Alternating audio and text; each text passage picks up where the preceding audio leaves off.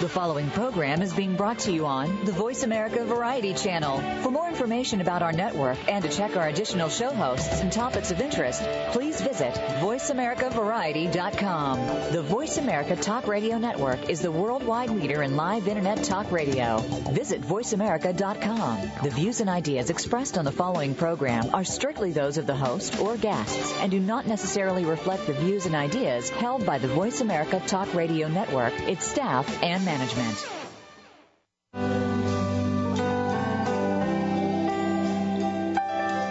You chose to take a journey down a long and dangerous trail. Chose to serve your country, and we know you served us well. But now you're back, and it's our duty to keep you safe. Shake your hand and welcome you back home with open arms. We're America, your family, the land of liberty. We're thankful for your sacrifice, your fight to keep us free. We are America, and we truly do believe you're the backbone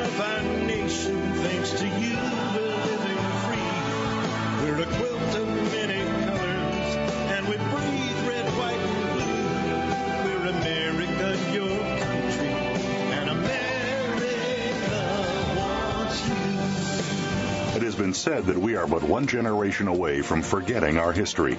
Welcome to American Heroes Network, where we serve our American tradition. Your hosts are Gary Ray and Ted Griffin Jr. In our program, you will hear firsthand the personal accounts of heroes whose unselfish actions have contributed to the traditions and values that represent the soul of America.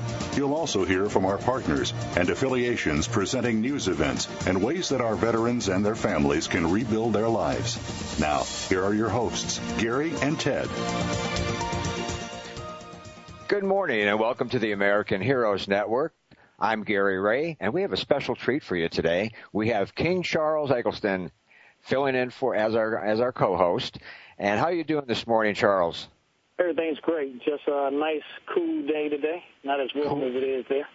Oh no, it's going to be uh, by noon in the 80s. So I thought I'd rub that in a little. That's bad. That's real bad. but anyway, we I have the honor of introducing our guest today. Uh, our guest is United States Marine retired Corporal Chris Bowers. Uh, good morning, sir. How you doing? I'm doing excellent. Uh, you in the same area as, as Charles, aren't you? Uh, more or less. Uh, it's still cold up there, isn't it? it's not bad today. Sunshine. Oh. that's good. That's good. That means it's melted in the snow, right? Yeah. Yeah. All right. Well, might as well get right to the beginning here, uh, Chris. Uh, tell us uh, what happened in Afghanistan. I was I was injured in Iraq in 2008. I suffered a crush injury to my Uh-huh. left foot.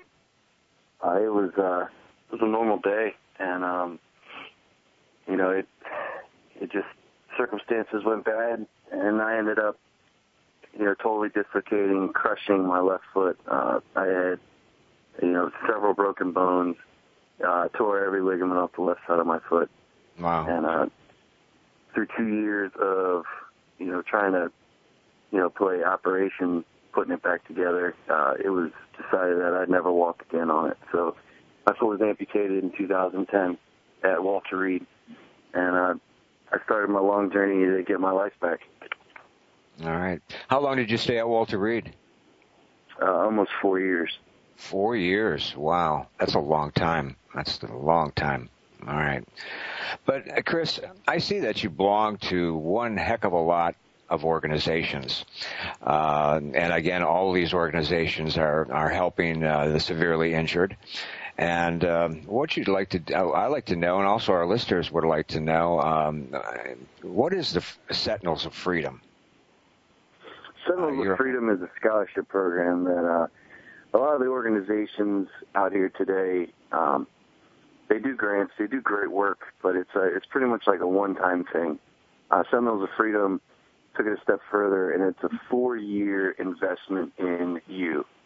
Uh, what they do for me is they help me through mentoring. I have a, uh, a mentoring team that uh, helps me figure out, you know, exactly where I want to go in life, and they really help me find, you know, what's next.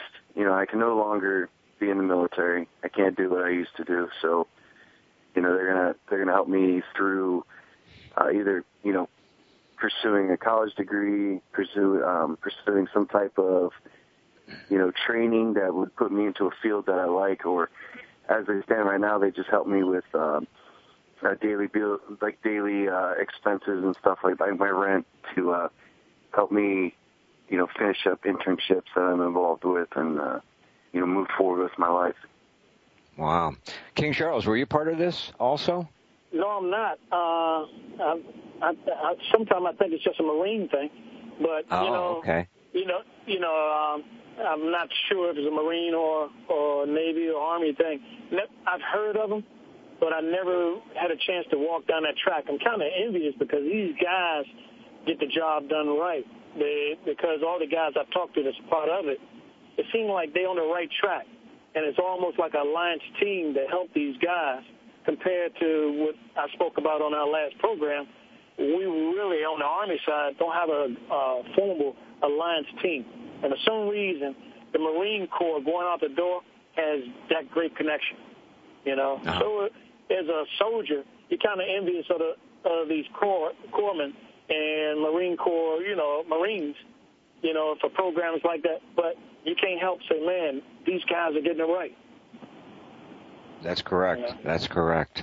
That's unbelievable. I mean, um, I thought maybe everyone that was injured uh, have access to these organizations, but again, uh, Chris, that is a Marine thing. Then the Sentinels of Freedom, correct? Uh, negative. Uh, there are Army guys in our program. Um, oh. You know, I don't, I don't know if it's a. Uh, I mean, I wasn't handpicked in any regards, but um, you know, I I met with them. I sat down.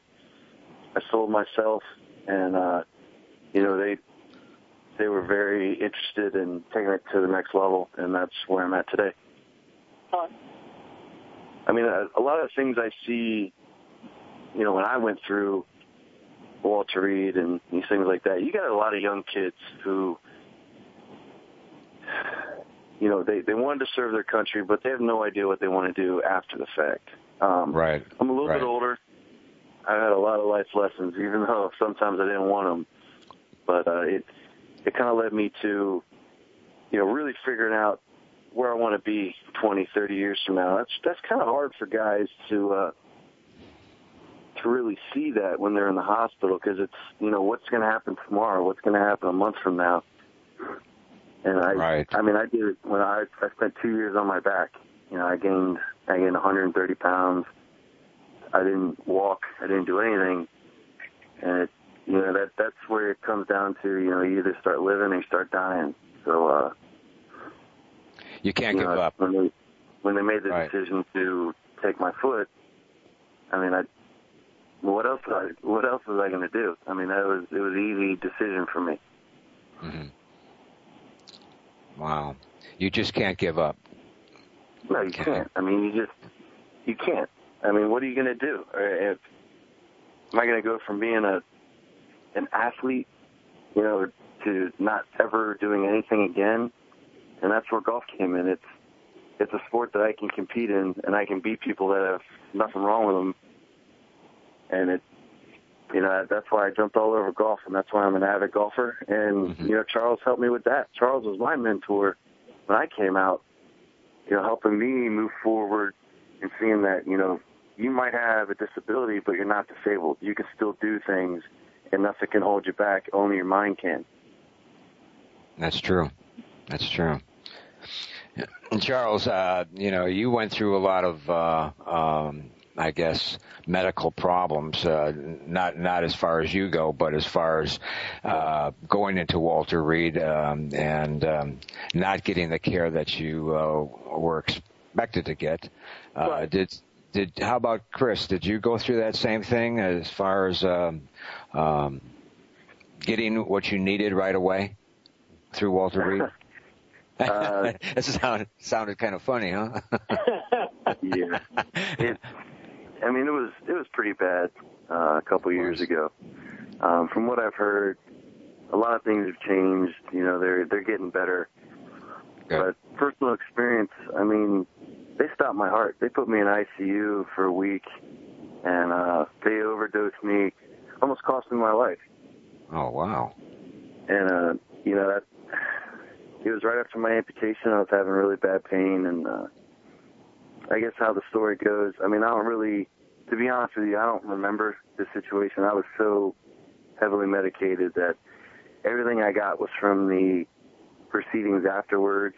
You know, when my family absolutely exploded on the uh, Navy and the Army. But uh, apparently, there was two physicians who couldn't decide on what to give me. So, you know, they had words and then they walked away. And instead of getting one or the other, I got both doses. And uh, I got somewhere between 60 to 80 cc's of morphine in about 10 minutes. Oh jeez. You my diaphragm stopped my heart. Um, I went into cardiac arrest. Uh, I guess my family was standing there when I stopped breathing, and uh, they got to watch, you know, as they rushed me down the hallway to ICU trying to revive me. And when they brought me back, I aspirated, and I had like class three pneumonia.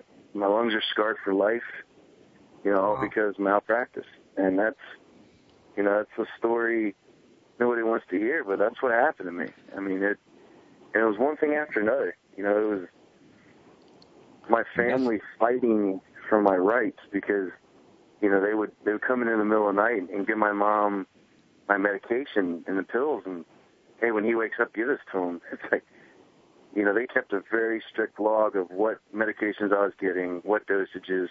And a lot of times in the middle of the night, I wasn't getting the right medication. It was some other medication, and my mom would call on them, and they ask her to leave because they're catching them, you know, not doing their jobs. Wow. You know, we need to know about this, otherwise things won't change. Um, uh, Charles went through a lot. You went through a lot. Many of our, all of our, all of our uh, injured went through a lot. But again, it, nothing's going to change unless we know about it. I know the VA. I go. I use the VA. Uh, nowhere near what you guys went through. Um, uh, but uh, I know they believe in that magic pill. If it hurts, Hey, let's Garrett. give them some. Hey. Yes. Gary, what you don't understand, we're talking about the DOD ring right now. We're not even talking about the, the VA side. Oh, just you're not. imagine, just imagine we're we're talking on my my own perspective. The VA treated me a hundred times better than I was being treated on the DOD side, and the treatment was egregious on the DOD side for me. Wow. Wow. Yeah, some, you know. Mm-hmm. And what Chris is talking about, this happened at Walter Reed. That's not a VA facility. That's a Department of DOD facility. That's why our Ah, most wounded soldiers come back to the VA. I mean, they come back to the to Walter Reed, Oh, or they go into BAMC. So we come straight off the plane into Walter Reed. And most of the time, we're half dead when we come into Walter Reed, and this is the treatment they give you. It's not even a patch job. It's like, hey, let's experiment on this guy. I, I was explaining after half of my surgeries, hey, you know, we're experimenting with this. This is the first time, so why not go for it? That's right. I had no Hold on. recourse because I'm a GI, government issue. Right. Well, that thought, Charles. Uh, we're going to take a real short break. Uh, this is Gary Ray along with King Charles, along with our guest, Corporal Chris uh, Bowers, and we'll be right back.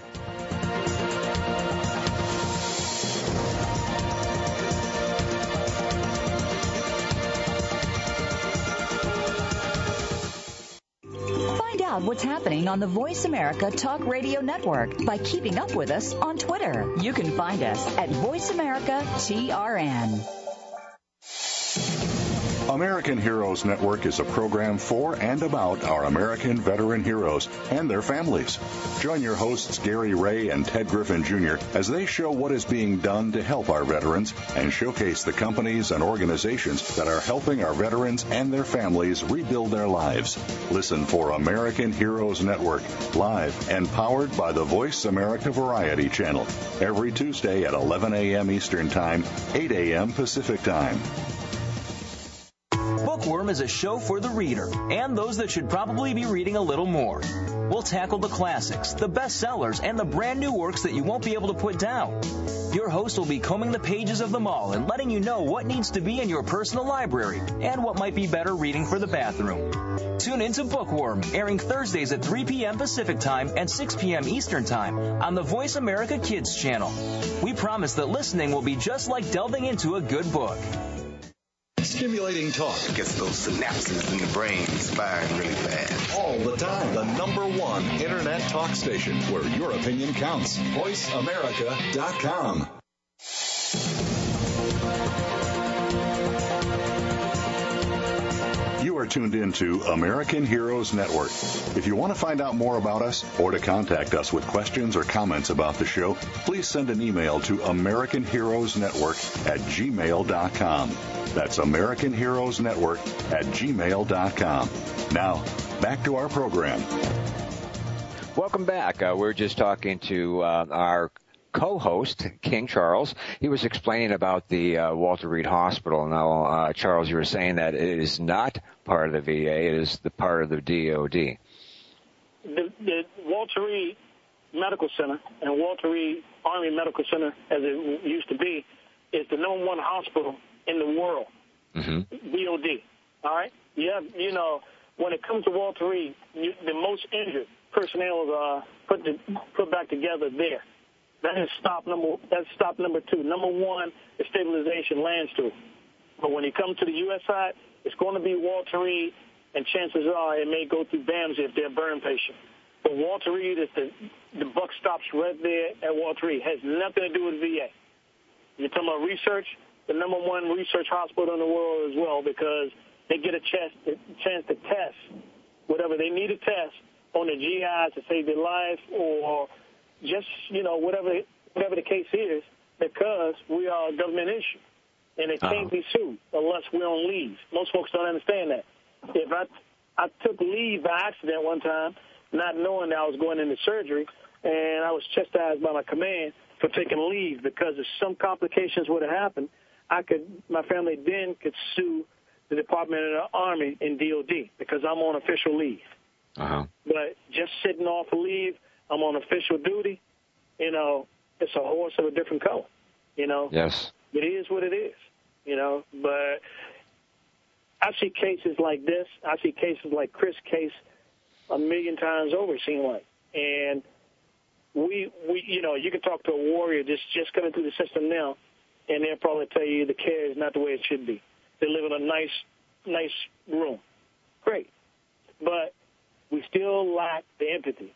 We still lack the communications. Now, certain departments do have that communication and empathy, but more so, you know, talking down to a wounded person that's wounded mentally as well as being wounded physically.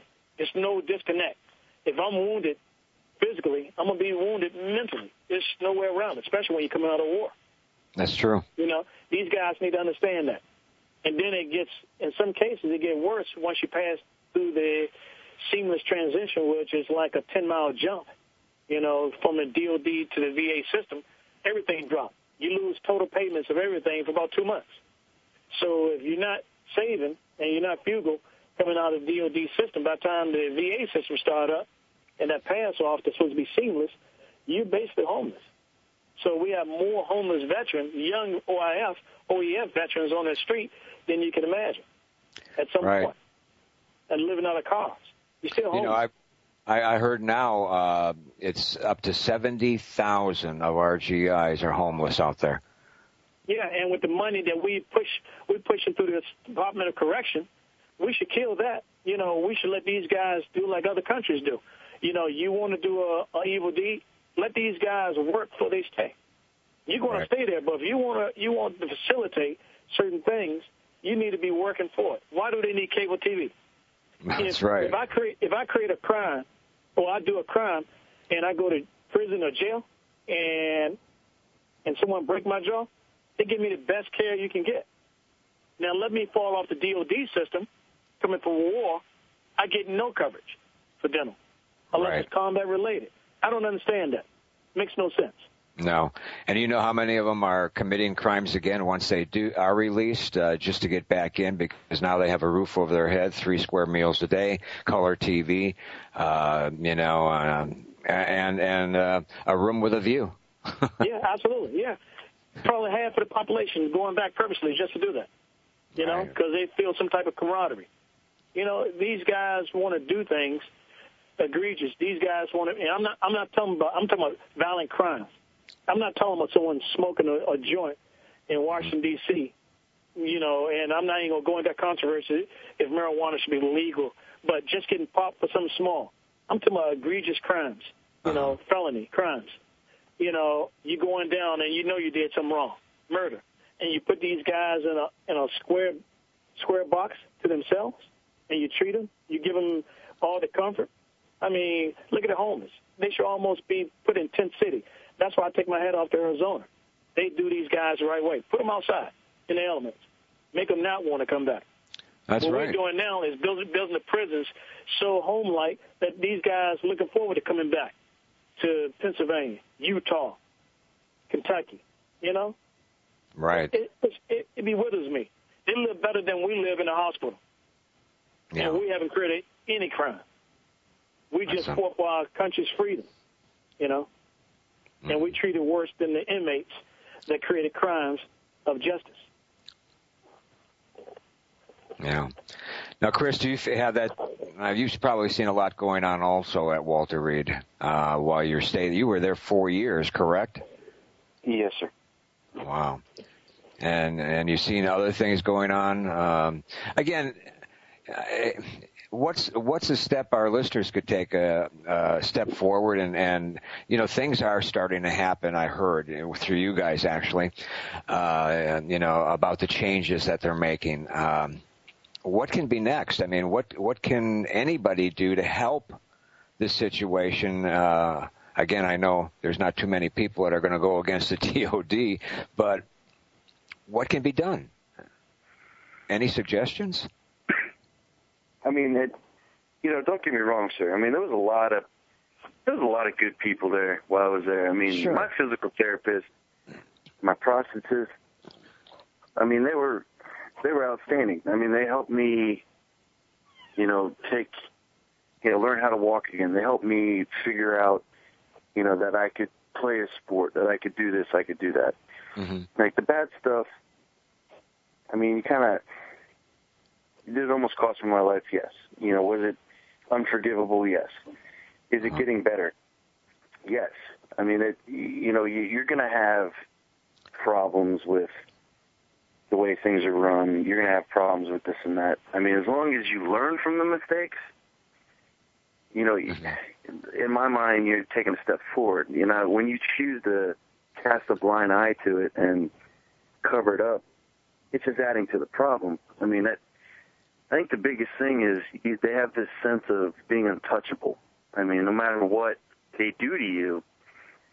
I mean, with me, I mean, it was like every other day they wanted to stick another needle in my spine. You know, they uh-huh. wanted to try this, they wanted to try that. You know, I had a, I had a very invasive back surgery that I told them it didn't work, but they're like, hey, we're going to try it anyway. So my back has never been right since, but it doesn't matter because there's nothing I can do about it. Uh-huh. I mean, you're expected just to take it in stride and, you know, just do what you've always done in the military, shut up and stand in line. And, right. you know, what, what I would like to see is you need to educate our guys coming back on what their rights are. Mm-hmm. You know, we have the right to pick who our doctors are. You know, if you clash with a doctor because he's trying to give you, you know, at one point I was on fentanyl, methadone, um, dilaudid, ketamine. I mean, at, at one point they tried to drug me to the point where they'd have to put me in ICU. I mean, it did it take the pain away? No, it just made me so high I didn't even know I was in pain. I mean, that's that is not helping the issue. That's just masking the problems. And that's right. You know, if these guys don't want to be addicts, but then you hammer us when we become addicts. I mean, how can you expect me, you know, to be on uh, be on these drugs and then not have a dependency issue after a year? I mean, for a year, I was on methadone. Like, how am I not supposed to be dependent on methadone after a year? I mean, that's just so unreasonable. And then, you know, they make you feel bad because, you know, they, they give you no way of treating that. They just like, oh, okay, well, we'll take you off methadone and we'll put you on uh, fentanyl, which is a patch. You know, it's a three-day cycle that I think is worse. I mean, you just, it, I, I don't, I don't see how they're helping guys by making them dependent on painkillers, but it really doesn't fix the problem of the pain itself. That's true.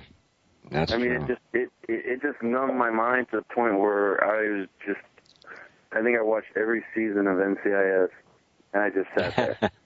I mean, I couldn't do anything. That's I right. I couldn't really function, and it destroyed me. It wasn't until I got off everything, I just said, I don't want it anymore. I'll deal with the pain my own way. I don't want it. And they're like, well, you know, here, we'll take 200, you know, Oxycontin just in case. hmm I mean, so they throw it at you like candy, but it doesn't. It doesn't fix the problem. It, it's like taking Nyquil if you have a cold. Is it gonna make you feel better? Fifty-fifty. It's probably just gonna make you sleep, and then your body's gonna fight, you know, the infection anyways. And that's that's the problem I see. Is you have a lot of these guys who are addicts, and then the DoD wipes their hands of them, and then you wonder why these kids, these young kids, are doing the bad things they're doing. It's because there's no there's no back end to it. hmm I mean, luckily I had a great support system with my family, and uh, I had a doctor that understood what I was trying to do. It wasn't that I was trying to be tough; is that I didn't want to live a life of an addict. That's true. And uh, you know, that's, that's where I stand on the issue. I mean, they're getting better. There are good people there. You know, there's some bad ones, yes. Do they treat guys poorly? Yes.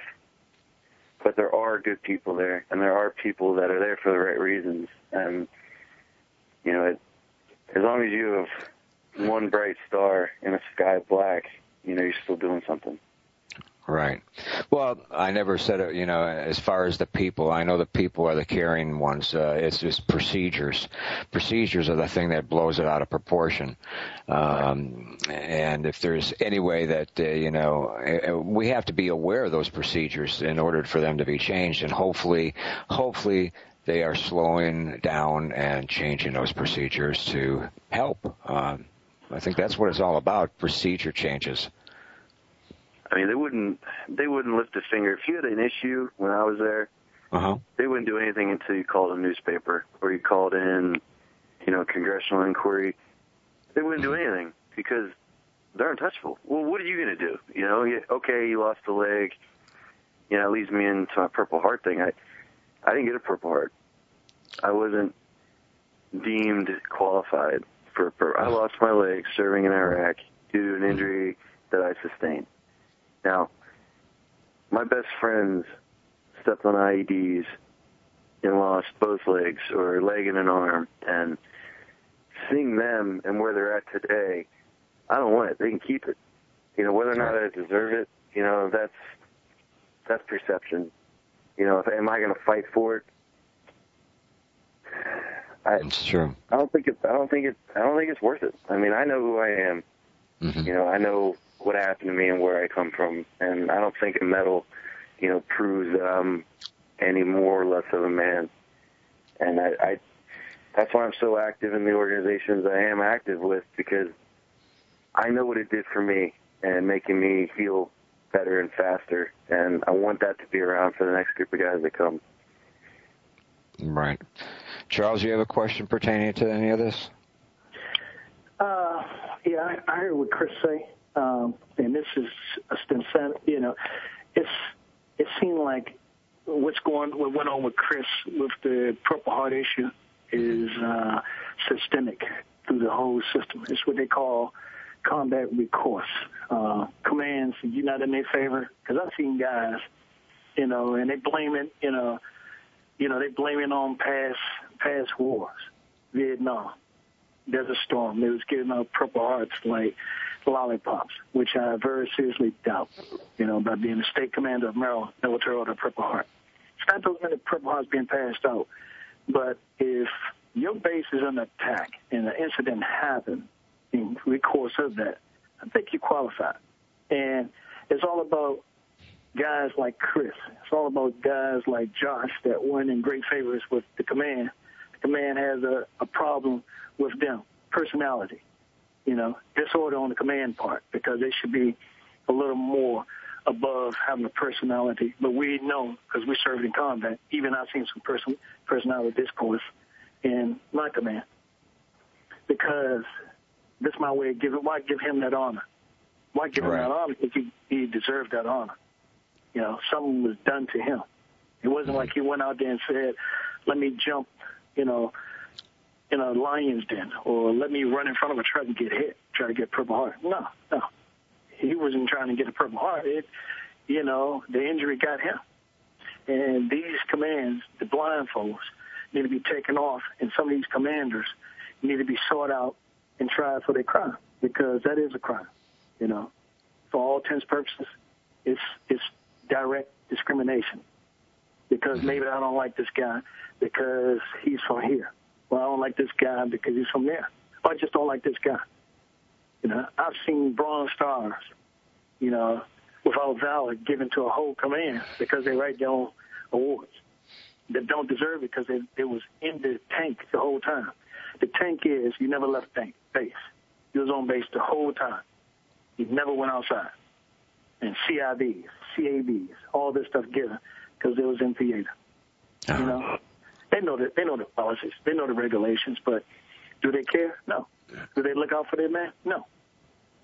You know, are they suffering from probably PTSD? Absolutely. Uh huh.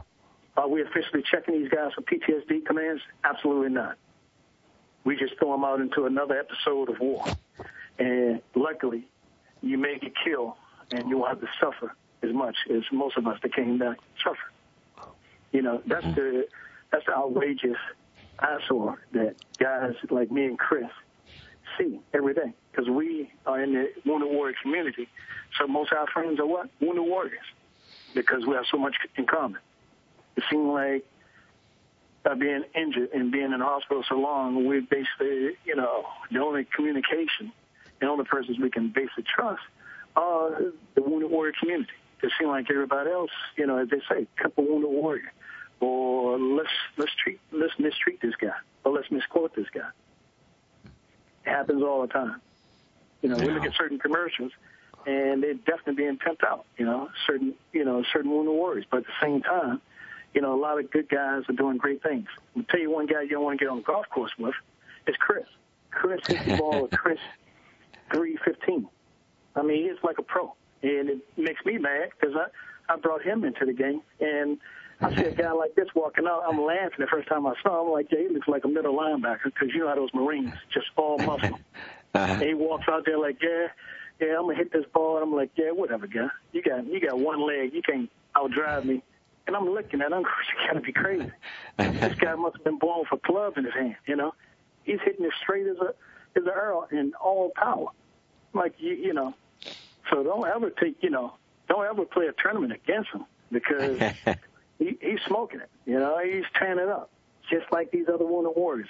They took a new emphasis on life, and that golf became a guideline and a guidance on their uh, their mannerism and just them. It, it revitalized, revitalized the actual warrior. Took their mind off all this other stuff, and then Chris became a great spokesperson. You know, uh, he has a story to tell. He's a he's a great guy, and I look up to guys like Chris. And they may say I don't, but you know, believe me, these guys are great guys. Whether it's Marines, Army, Navy, Air Force, you know, great guys, great guys. So, Chris, you beat him out on the golf course? Yeah. All right. Nah, well, that's that's one thing you guys have in common. You're you're both belong to the SMGA, which is a fantastic organization. Um, uh, it helps. It helps with uh, even even adaptive equipment, doesn't it? Yes. Yeah, depending on your injury, um, like uh, one of my best friends is uh, uh, Nicholas Tom. He uh, he's a bilateral above knee amputee, and he lost three fingers. And uh, we got him a paragolfer. we got him custom clubs uh, because because of his injury. He sits in a in a paragolfer. I'm not sure if you're familiar with that device. It's a a three rope strike that has a a seat that actually stands him up. So he's over top of the ball and he's strapped in and he can swing full swing, you know, with with ease. Wow. And uh, we we got his club fitted with I think it's a five or eight degree down angle, so that you know because he doesn't stand like the rest of us, his club still lays flat on the ground, and that's all part of the SMGA thing. Is we're going to get you out there, and we're going to get you to play. You know what you do with it. If you want to, you know, play every day, you can play every day. If you want to play every weekend, you can play every weekend. If you just want to play a couple times, you know, there's no stress. It you know it's it's a great program that we've just you know I've I've been a part of for a while now, and seeing so many classes come through and different guys come through, you know, it's it's really neat to see how it affects just just the sport. I mean, as men, we naturally compete. I mean, whether it's who has the best yard or Christmas lights, you know, we just compete. And when you get injured, you lose that. You know, oh man, I'm never gonna be able to play football again, or I'm never gonna be able to play soccer again. But you give us something that we can take time and get good at, and all of a sudden I can compete again, you better watch out, man. I'm telling you. it, it's a powerful thing. You know, I guess you both you both have told me uh, at one time uh, that golf saved your lives. Is that correct? Absolutely. You know, that is something else. Uh, I mean, if you're uh, you're not only doing good at it, you're helping others. I think that's the big picture. The big picture, and I did see uh, uh, on the site, on the SMGA site, uh, I think that I think I saw it. It was a unit that he would lean against, and he'd be able to swing uh, at the balls. Uh, again, it was a you know something that they they specialized. Well, they specialized in getting him what he needed in order to golf. Correct. Yeah, that was great. It's great. Now, on the bright side of things, there's another organization. You were in Long Beach, weren't you, uh, Yes, Chris? yes, a Waterfront Warriors organization. Now, that sounds like a pretty good organization. Why don't you tell our listeners uh, more about that? It involves the community, doesn't it? Yes, it does. It's uh, Waterfront Warriors is a uh, it's retreat, not just for you. A lot of the programs that they offer is just for the vet, and um, you know it's awesome. But you know your family's with you in the hospital, so a lot of times these guys have to leave their families to go on these events. And you know Waterfront Warriors decided that that wasn't going to happen, so they invited. I think it was 18 or 20 families the first year Uh-huh. to go to Long Beach, New York, uh, for three or four days, and you know just enjoy their community. And they have a great community. Uh, I've been twice. I mean, they're just they're great people, and what they specialize in is, you know, let's take all the stress out of daily life, and you know, let's try to give you a taste of of home to the to the life that you're going to have when you leave the hospital. All right. All right. You know, it seemed like uh, whenever I read something, you belong to, you know, all you guys belong to so many organizations. I don't even know where you find the time to participate. you know, here's another one, uh, Operation Second Chance. Uh, you were you were in Sarasota, Florida, uh, enjoying the warm weather. I hope that was when it was cold up north. And uh, yeah. and uh, again, they're another nonprofit. Um, and uh, why don't you tell us about that one too? Yeah, tell them about the SWAT, the SWAT hunt as well, Chris. While you at it, okay. what? the SWAT hunt down in, in down in Florida. While you at it too, well, Operation Oh. Second Chance. Yeah, it's, uh, Charles got me into that too. You know, a lot of these organizations I'm involved with are because of guys like Charles who uh, say, "Hey, hey, brother, you know, you look like you you need some time away. You know, let, let's go do this." And you know, because it, you know Charles is who he is, I'm like, okay, because a lot of times you don't know what you're walking into. But Operation Second Chance, it's uh, it's an outlet for you to be a guy, go hang out with guys, do guy stuff. Like, you know, pretty much, if you want to hunt waterfowl, go find a place for you to hunt waterfowl. If you want to hunt a boar, an elk, you know, a deer, anything you know, that you haven't or are interested in trying, they'll get you out there and they'll give you an opportunity. Uh, Mark Hook and Billy Dove have been outstanding for me, and it's actually become a little bit of a obsession, I would say. I've uh, I've totally been involved um, in the last year, and you know, pretty much anything I can do for them, I do. Uh, they're just great people, and they give you a sense of, you know, this is for you guys. I don't want to take a picture and you know, if you're not comfortable with it, I don't want to parade you around to try to get corporate sponsors. I just want you guys to enjoy being together out in the woods, having a good time. And uh, the Sarasota trip, um, that's spearheaded by uh, uh, Major Kevin Kenny. He is the, uh, I guess, second in command for the Sarasota Sheriff's Department. And they do a SWAT roundup every year where the SWAT team takes the guys out and they kill a couple pigs. And um, he's got really good contacts with the fishing community down there. Caught my first tarpon. Took like an All hour right. and fifteen minutes. I mean, I've never, I've never been whipped that bad. I mean, that was like, I mean, I got beat like I stole something. I mean, it was, it was, it was a tough fish to land, but uh, Oh. it was good. And you know, that wouldn't have been possible unless we had patriots out there who saw a need, you know, to help these guys transition back to a normal life. Now, is this your first time uh, uh, deep sea fishing? Um, no, I, I've deep sea fished uh, before. I've never, never even went after a tarpon or a redfish or a trout, anything like that. So that was that was a really neat experience. Um, I've been fishing my whole life. I grew up in Fredericksburg, Virginia, which is right by the Rapidan and Rappahannock River. So it was all, you know, small species, I guess you could say. But Uh-huh. I mean, you got a. I- I've got a picture on my computer. It's my back screen. It, that tarpon's easily eight and a half, nine feet long. I mean, it it was the biggest fish I've ever seen.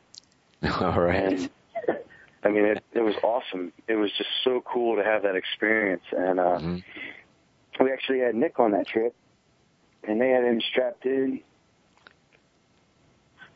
to a uh, safety harness on a periscoping chair, just so it wouldn't pull him in the water. And he fought a fish that was probably twice the size of mine for over an hour, and it, it got wrapped around a buoy line and snapped off. But I mean, it it was just so neat to see him fight that fish.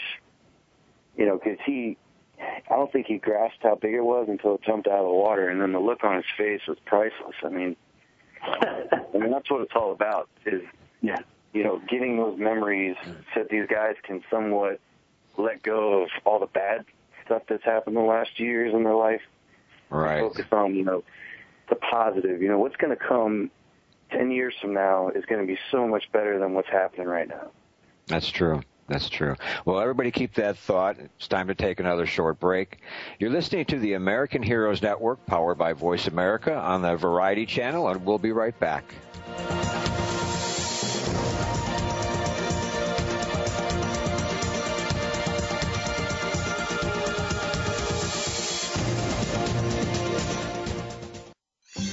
Your favorite Voice America Talk Radio Network shows and hosts are in your car, outdoors, and wherever you need them to be. Listen anywhere. Get our mobile app for iPhone, Blackberry, or Android at the Apple iTunes App Store, Blackberry App World, or Android Market. American Heroes Network is a program for and about our American veteran heroes and their families. Join your hosts Gary Ray and Ted Griffin Jr. as they show what is being done to help our veterans and showcase the companies and organizations that are helping our veterans and their families rebuild their lives. Listen for American Heroes Network, live and powered by the Voice America Variety Channel, every Tuesday at 11 a.m. Eastern Time, 8 a.m. Pacific Time. Stimulating talk Gets those synapses in the brain firing really fast. all the time. The number one internet talk station where your opinion counts. VoiceAmerica.com.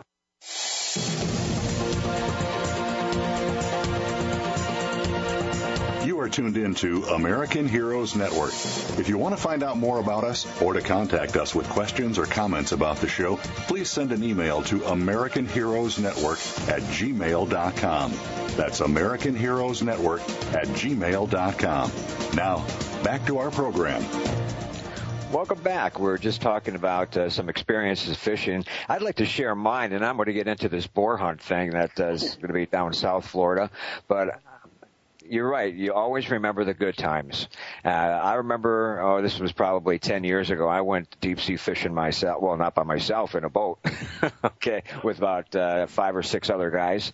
And, uh, we were out in the waters and we we're stopped because for some reason the captain stopped the boat and he says, well, hang on a minute before we start up. And we looked out in the back and we saw the blue waters starting to turn black and it started coming towards the boat and it was kind of freaky because we didn't know what it was. The captain did, but he wasn't going to tell us. He said, "Put your pole, put your lines in the water. Don't even worry about bait." Um, well, it was School of Amberjacks, and uh, it, and I'll tell you, they hit. They were jumping out of the water just to eat the hook. Uh, we had no bait on them, and we were just pulling them in as fast as we could pull them in the guys behind the the crew would unhook it, you know, take the hook out, and we'd throw it back in. We didn't even get it; didn't even hit the water. Another one would hit.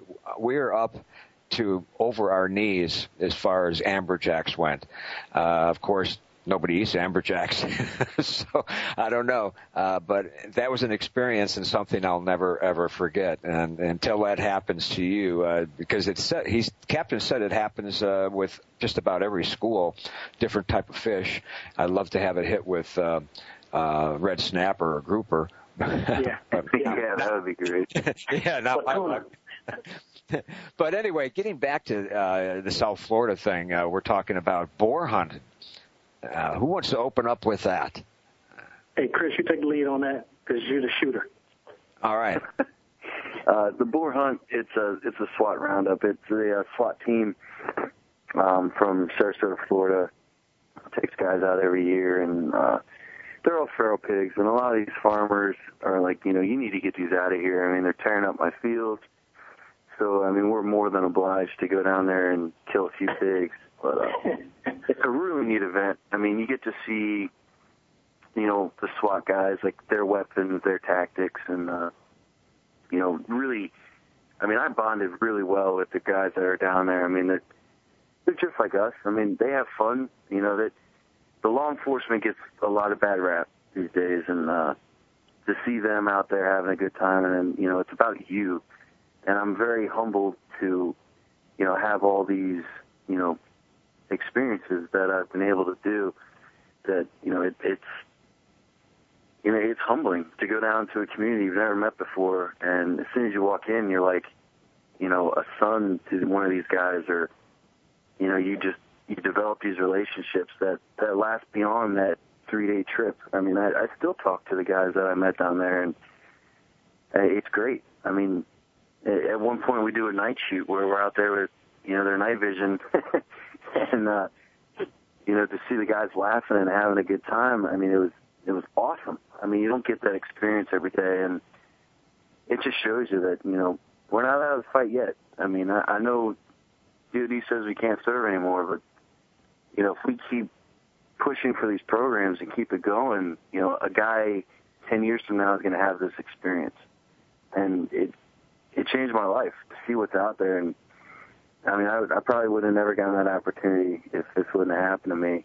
But I'm okay with that. I mean, I'm.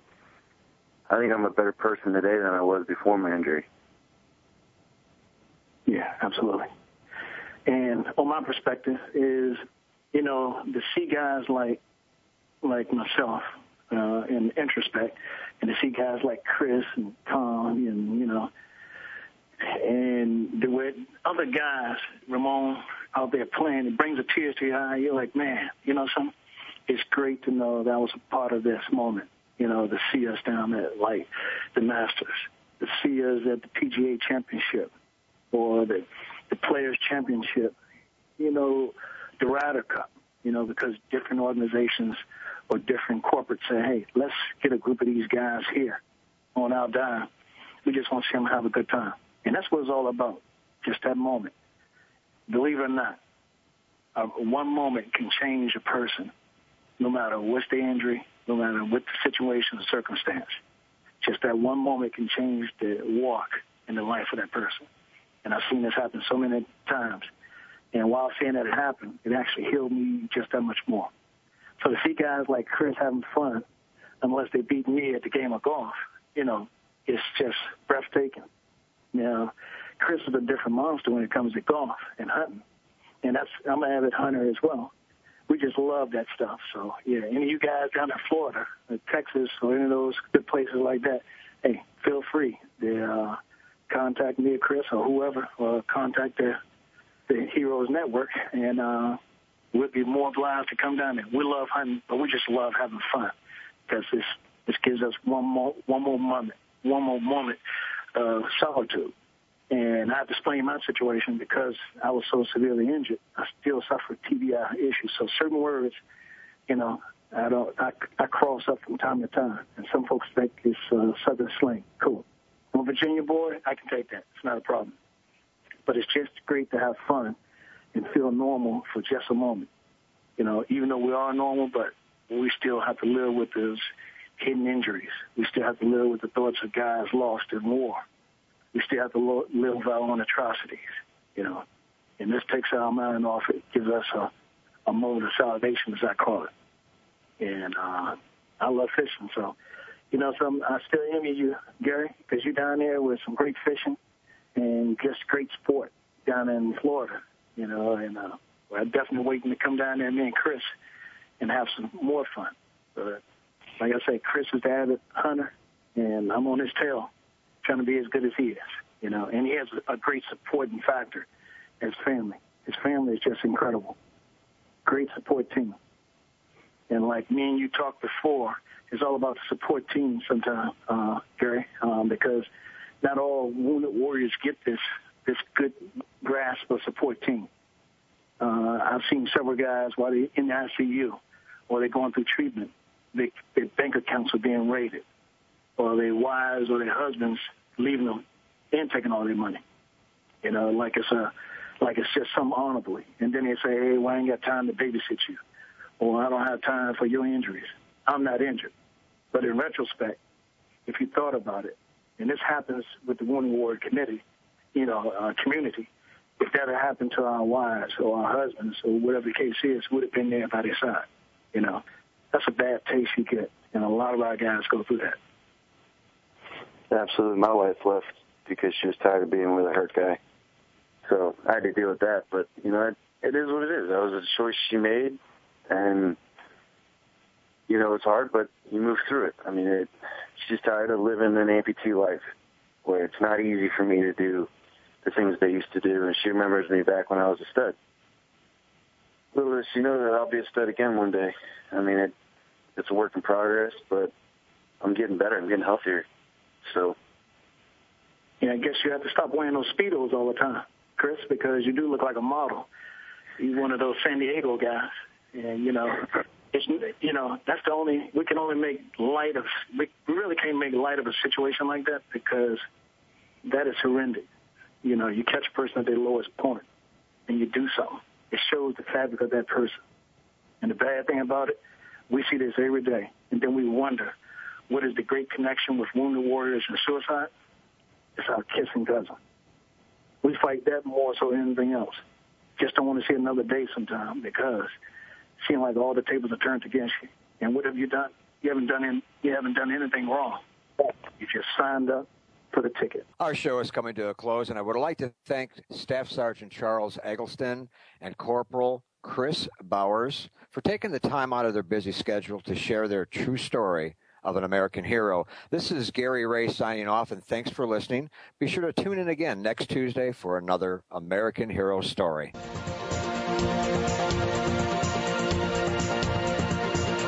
Thank you again for joining us for this week's edition of American Heroes Network.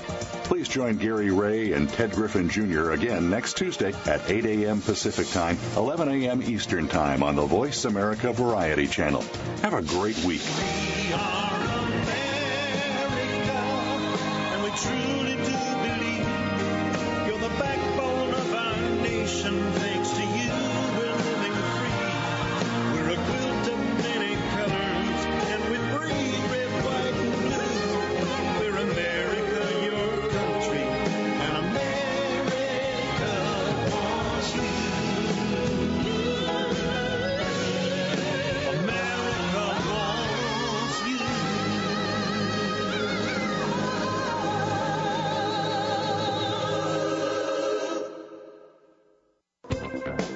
For listening to the preceding program brought to you on the Voice America Variety Channel. For more information about our network and to check out additional show hosts and topics of interest, please visit VoiceAmericaVariety.com. The Voice America Talk Radio Network is the worldwide leader in live Internet talk radio. Visit VoiceAmerica.com. The views and ideas expressed on the preceding program are strictly those of the host or guests and do not necessarily reflect the views and ideas held by the Voice America Talk Radio Network, its staff, and management.